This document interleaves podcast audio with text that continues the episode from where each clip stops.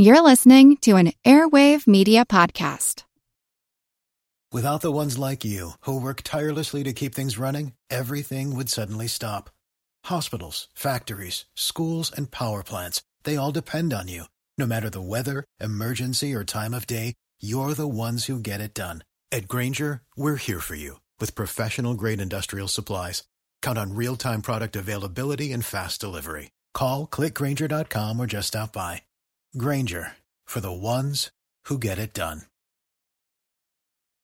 If Charles Dawes would have done just one of his two constitutional responsibilities he was tasked with, well, he might have saved a cabinet nominee from a very rare event rejection by the U.S. Senate.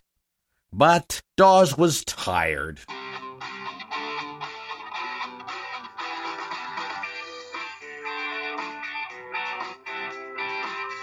Hey, this is Richard Bay from The Richard Bay Show. And if you're a political junkie like me, and if you're interested in American political history, you're going to want to support my History Can Beat Up Your Politics by signing up for the Premium Podcast. I did. And if you like my History Can Beat Up Your Politics, you're going to love even more of it.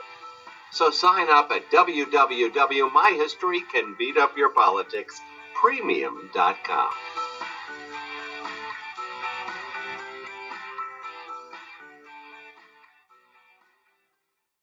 1925 and the nomination of Charles B. Warren of Michigan to be Attorney General was under consideration, and it was a long day at the Senate. One of the nominee's supporters, Senator Cummins of Iowa, had begun what was planned to be a four hour speech defending the president's nominee. Before him, Senator Reed of Missouri and Senator Walsh of Montana, leading Democrats, had each made lengthy speeches opposing the Warren nomination. Vice President Dawes checks with the minority leader and the majority leader. How does it look? Always told after Cummins gets done with his harangue, there are six more senators, so it'll be nothing but talk for the rest of the day. So assured that his tie breaking vote wouldn't be needed, Vice President Dawes leaves the Senate, turns the gavel over to the Senate President pro tem, and goes up Pennsylvania Avenue to his room in the Willard Hotel. Does he go to sleep? Well, no, he just kind of reclines he wasn't completely negligent here. He had telephoned the Capitol twice during the afternoon to find out whether his presence was required, and the answer had still been no. But as he reclined more, five of the six intended Senate speakers withdrew their request, and now Warren had come up for a vote. Majority Leader Curtis has to call the vote, but he also issues a quorum call and to the Willard there came a telephone message to the Honorable Dawes to get his very vice presidential body down to the chamber at once. The Veep put on his dress clothes, went downstairs, and summoned a taxicab. The taxi was delayed in a little bit of a traffic jam, and it took eight minutes to reach the Capitol. The jam that was occurring in the Senate was that the opponents of Mr. Warren declared he cannot be Attorney General, highest law enforcer of the land, because he had been implicated in improper relations with the Sugar Trust. Twenty years ago, he acted as an agent for the American Sugar Refining Company in acquiring stock in a number of Michigan sugar refineries. The Sugar Trust he helped create and was an owner of had been investigated by Congress. Senator Reed of Missouri and Senator Walsh had cross examined Mr. Warren on that occasion, and they brought up the former investigation in their speeches. Gee, you have to understand, it's 1925, and while it's a hotsy-totsy time on the radio and in the swing clubs and in the economy at large, it's a bitter time among Democrats and Republican progressives in the Senate who haven't felt they got what they wanted on the Teapot Dome scandal, a major presidential scandal with very little damage to the White House. He, Coolidge, by assuming the office after Harding's death, was able to dodge the scandal for his party. In the context of the Teapot Dome scandal, Senator Reed summed up to appoint Charles Beecher Warren to enforce the trust laws against himself and his associates is as wicked as to appoint Albert Fall special prosecutor of Harry Sinclair. Fall was the Interior Secretary, and Harry Sinclair was the corrupt businessman who had bribed him. Both were wrapped up in Teapot Dome. Fall, Senator Reed said, he could be bought. Warren? Warren is already owned in advance. Nonsense, Senator Cummins of Iowa argued at length. Mr. Warren's connection with the American Sugar Refining Company had been perfectly proper, only such as any lawyer representing any client might undertake. Yet the progressives and insurgent Republicans, without exception, voted against confirmation. Hiram Johnson, senator from California and administrative administration opponent, also voted against him. So did all the Democrats, except one, Senator Lee Overman of North Carolina, conservative Democrat. He expressed the opinion that the president should be given the opportunity of choosing his own official family. It was close. And when it was concluded, it was a tie, 40 to 40 in the Senate.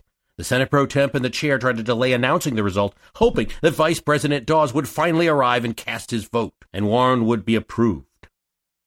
A Democratic senator, Senator Ashurst of Arizona, was having none of that. He came to the front of the Senate chamber and called loudly for the result. Let the result be announced. The Senate pro tem tried to further stall, saying, If the senator from Arizona will not interrupt, the result will be announced. Ashurst realized what was going on and responded whimsically. Well, let there be no unseemly haste. Still no Dawes, and the result now had to be announced. To announce the tie was to announce the defeat of the Warren nomination, a defeat of the president's nominee. So, Senator Reed, a different Senator Reed, this one from Pennsylvania, who had voted for confirmation initially, changed his vote. Common parliamentary tactic. You vote with the opposition so that according to parliamentary rules, you can then bring the matter up for reconsideration. You can't do that if you vote yes. So there you have it. The result was announced 41 against, 39 for. Now, Senator Reed of Pennsylvania immediately moved to reconsider, and another roll call was ordered and begun. Great timing, because just at this time, Mr. Dawes arrived upon the scene, having been yanked out of the taxi by two senators. The vote was again 40 to 40. Every senator who had voted against the nomination voted to table the motion to reconsider, and vice versa. It seemed that Mr. Dawes might still cast a deciding vote here. But he wouldn't get the chance. Senator Overman, the sole Democrat who had voted for confirmation and against tabling, rose. Mr. President, I see that those on this side of the aisle do not want this man for Attorney General, and so I change my vote. So much for the executive family, at least when it came to a table vote. The result was read 41 votes to table the motion to reconsider, 39 against, Vice President Dawes didn't even get a chance to vote on that one. Mr. Warren is beaten. It had been one of the first time in generations that a presidential nominee was rejected by the Senate. President Coolidge was furious. He telegraphed Mr. Warren in Detroit to come to Washington. Senators advised the president, don't do this.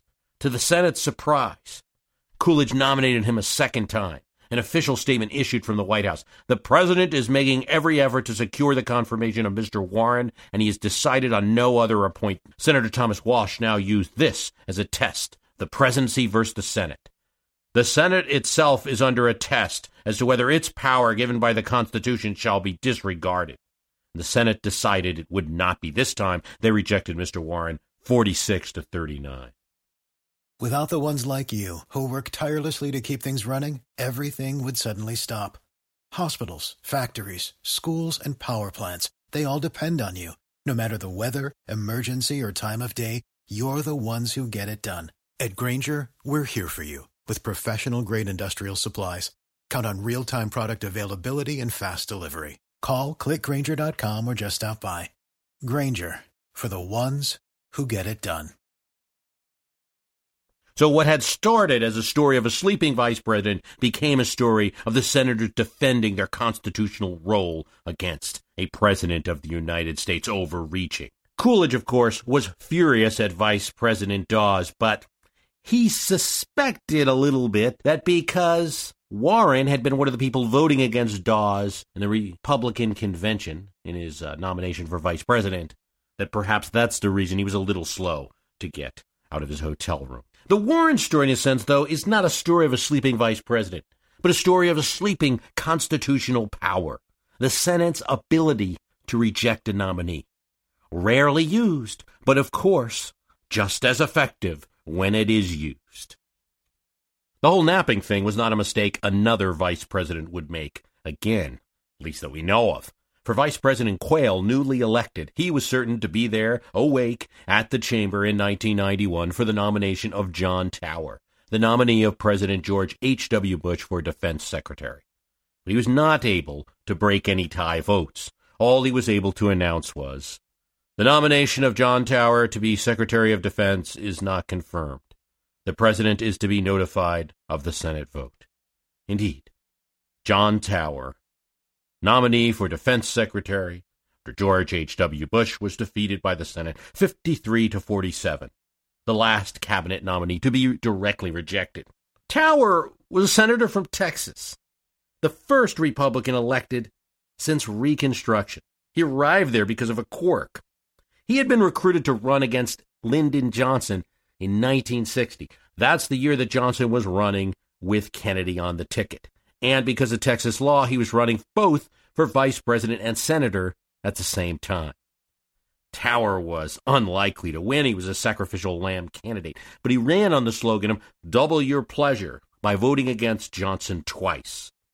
He got 41% in the 1960 election, a bit more than anyone expected. And so he then ran in the special election to replace Johnson after LBJ was sworn in as vice president. And Tower won that election, began his career in the Senate. Yet despite that long history, many were surprised to learn that Tower had few friends among the senators. He had a reputation as a mean and petulant man, one who had bullied colleagues, especially during his time as Armed Services Committee chair. Very important committee. Tower entered the Senate. It was a cozy place. Members drank with each other, conversed with each other, protected each other from the outside world. Journalists were less intrusive. By the time he left the Senate in 1985, the Senate had quickened and was less collegial. Senators were more likely to dash off the floor to a fundraiser than to stop for a drink in another senator's office. Also, public attitudes towards drinking had changed.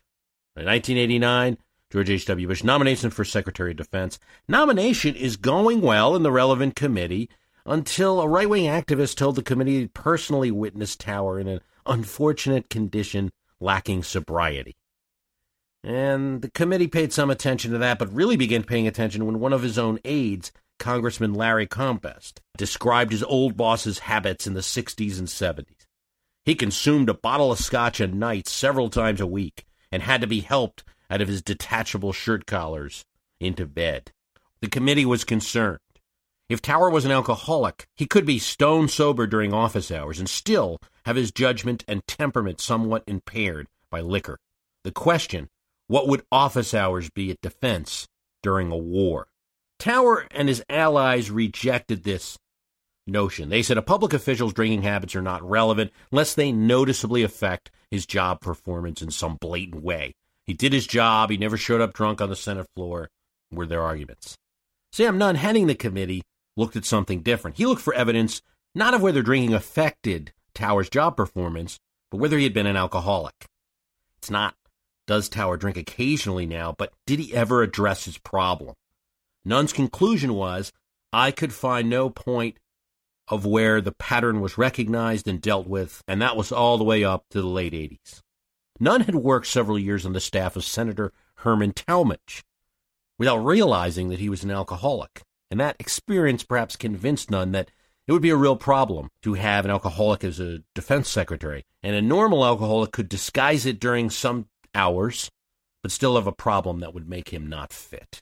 Tower responded, Have I ever drunk to excess? Yes. Am I alcohol dependent? No. Have I always been a good boy? Of course not. Have I ever done anything disqualifying? No, and that's the point. But it got out of control. Now, in addition to the drinking, there were stories of womanizing. There were stories he was pulled out of a Washington bar. There was a story that he was banned from Australia because of his drinking, both of which turned out to be untrue. The charges of womanizing were added. The nomination went south. Nunn tried to work with his ranking Republican, John Warner, with the hope that President Bush would decide to withdraw the Tower nomination rather than having to reject it and name a more suitable person. When the vote in the committee finally came, committee members divided strictly along party lines. Nine Republicans voting for Tower, 11 Democrats voting against it. That should have been the end of it, the president sending up another name. But according to a White House official, the president circled the wagons and decided to make the fight partisan and attacking Senator Nunn, describing him as partisan and a man seeking power. Want to learn how you can make smarter decisions with your money? Well, I've got the podcast for you. I'm Sean Pyles, and I host NerdWallet's Smart Money Podcast. On our show, we help listeners like you make the most of your finances. I sit down with NerdWallet's team of nerds, personal finance experts in credit cards, banking, investing, and more. We answer your real-world money questions and break down the latest personal finance news. The nerds will give you the clarity you need by cutting through the clutter and misinformation in today's world of personal finance. We don't promote get rich quick schemes or hype unrealistic side hustles. Instead, we offer practical knowledge that you can apply in your everyday life. You'll learn about strategies to help you build your wealth, invest wisely, shop for financial products, and plan for major life events. And you'll walk away with the confidence you need to ensure that your money is always working as hard as you are. So turn to the nerds to answer your real world money questions and get insights that can help you make the smartest financial decisions for your life. Listen to NerdWallet's Smart Money Podcast wherever you get your podcasts. Nunn was a moderate Southern Democrat from Georgia. He was not thought of as strongly partisan. Even the ranking Republican on the Armed Services Committee had to defend him. Nunn likes Tower personally, and it's not a power grab, that much I can tell you. The showdown saw that classic argument that you'll see in all of these possible cabinet rejections. President Bush asserted that John Tower should be confirmed because of the right of the president to have the historical right to have who he wants in his nomination. Dole made the same argument. President Bush selected John Tower. He has the right to have people he wants in his cabinet. On the other hand, Democrats were quick to point out that senators can reject nominees. They quoted Hamilton, who in Federalist 76 said, the Senate's confirmation powers would tend greatly to preventing the appointment of unfit characters. But what really sunk him was the statements of John Tower himself. He'd opposed several of Jimmy Carter's nominations, the head of uh, Armed Control and his Secretary of Labor, though they were presidential appointments. Worse, in 1977, when he opposed one of those nominations, he said, The suggestion has been made that the people should trust the president.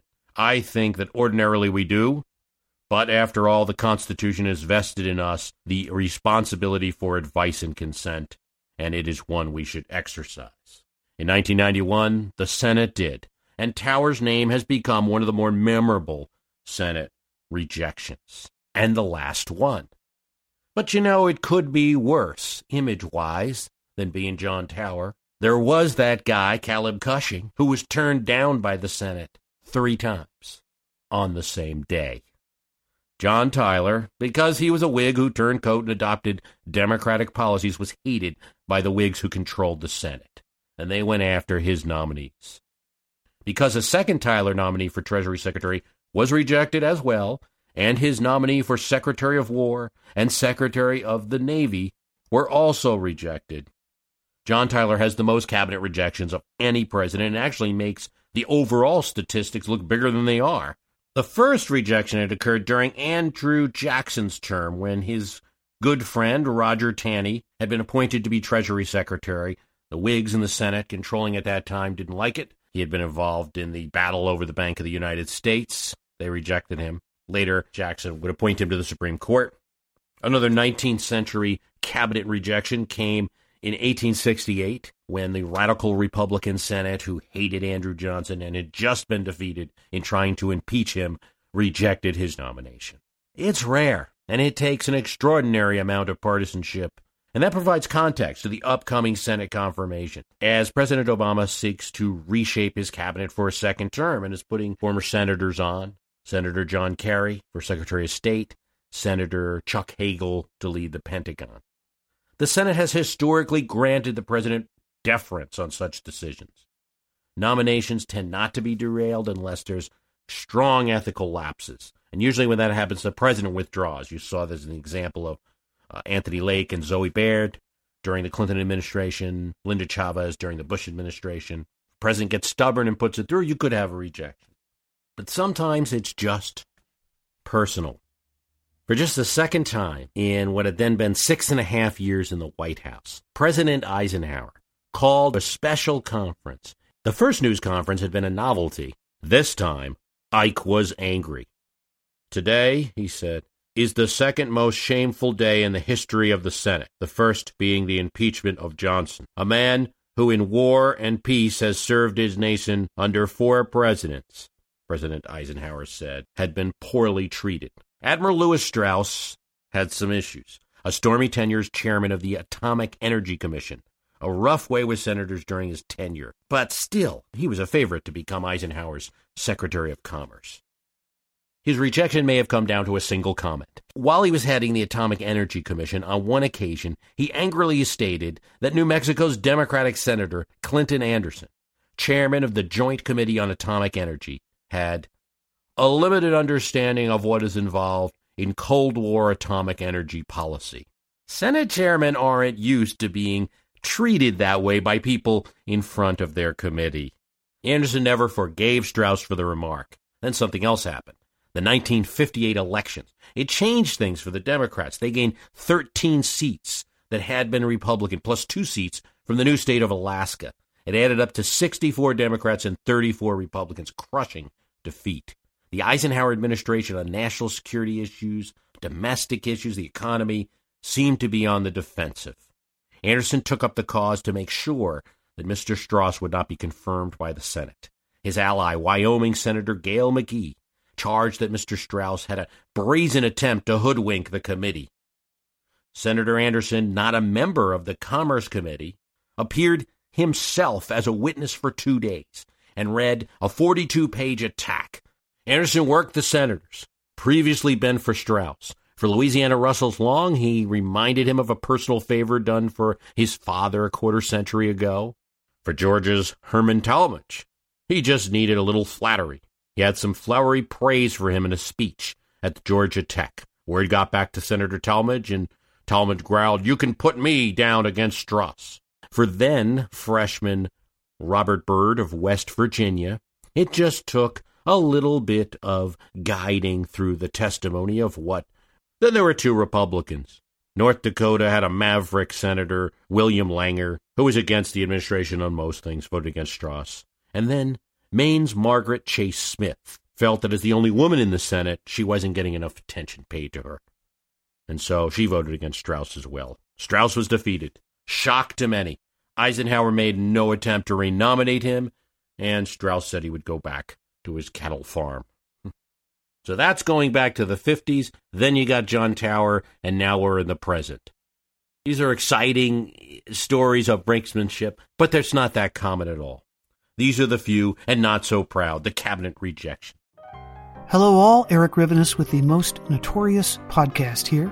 Each week, I interview an author or historian about a historical true crime, tragedy, or disaster. Subject matter ranges from gunslingers to Gilded Age murder to gangsters to fires to pirates to wild prison breaks. My guests bring their incredible knowledge directly to you. Please subscribe to Most Notorious on your favorite podcast app. Cheers and have a safe tomorrow.